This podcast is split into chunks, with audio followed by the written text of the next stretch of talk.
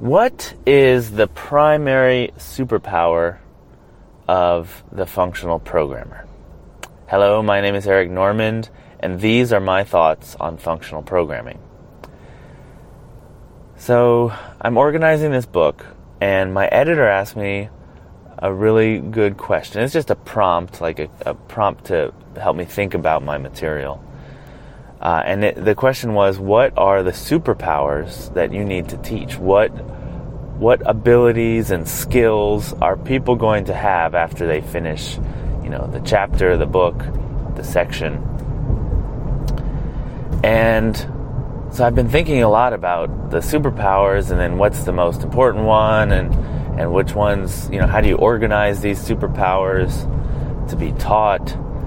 And the primary superpower, as far as I can see it, primary meaning uh, like it's fundamental. It the other ones all stem on this one. Is the primary superpower is the ability to see actions, calculations, and data.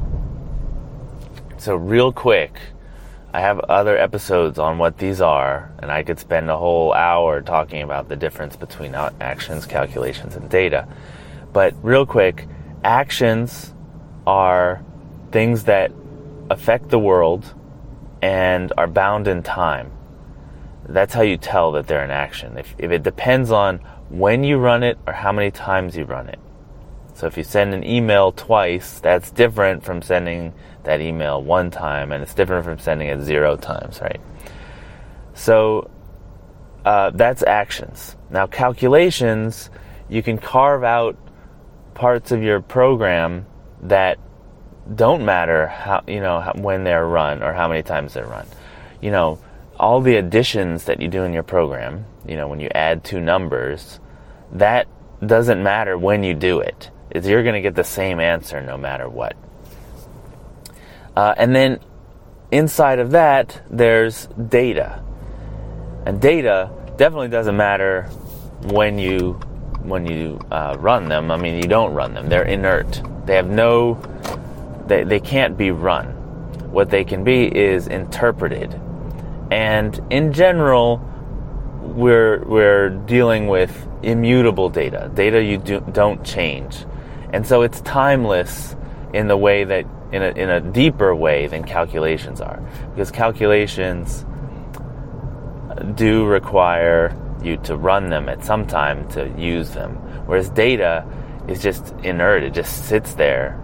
Uh, and regardless of whether you read it or not, it's going to be there. Okay.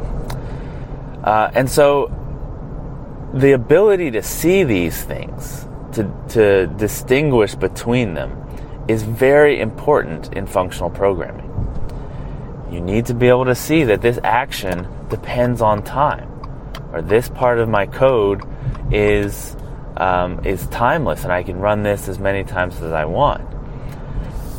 So that's the primary superpower. And if a functional programmer couldn't do that, I don't, or if a programmer couldn't do that, I couldn't call them a functional programmer. Like that is very important.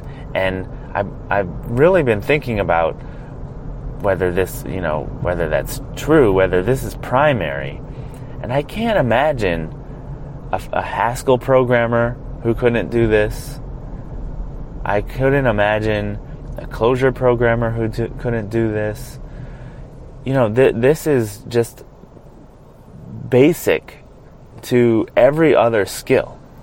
If you cannot identify that this part of the code is going to have an effect, a side effect, you know, that it depends on how many times I run it, versus this other part is a pure function. I can call it as many times as I want, versus this is just some data that I'm going to interpret in different ways in different situations. This, I, I, I think that I'm onto something. But I need your help and to let me know does, does this make sense? Like, I would love to hear that it doesn't because I'm writing this book and I don't want to put this in there uh, if it doesn't make sense. Is there something even more fundamental than that? I mean, I think I think it makes sense. What I'm wondering is if it's primary. Um, please, if you have any thoughts on this, um, you can reach me on Twitter at Eric Normand with a D, and I'm also Eric at lispcast.com on my email. All right, thank you so much. I'll see you later.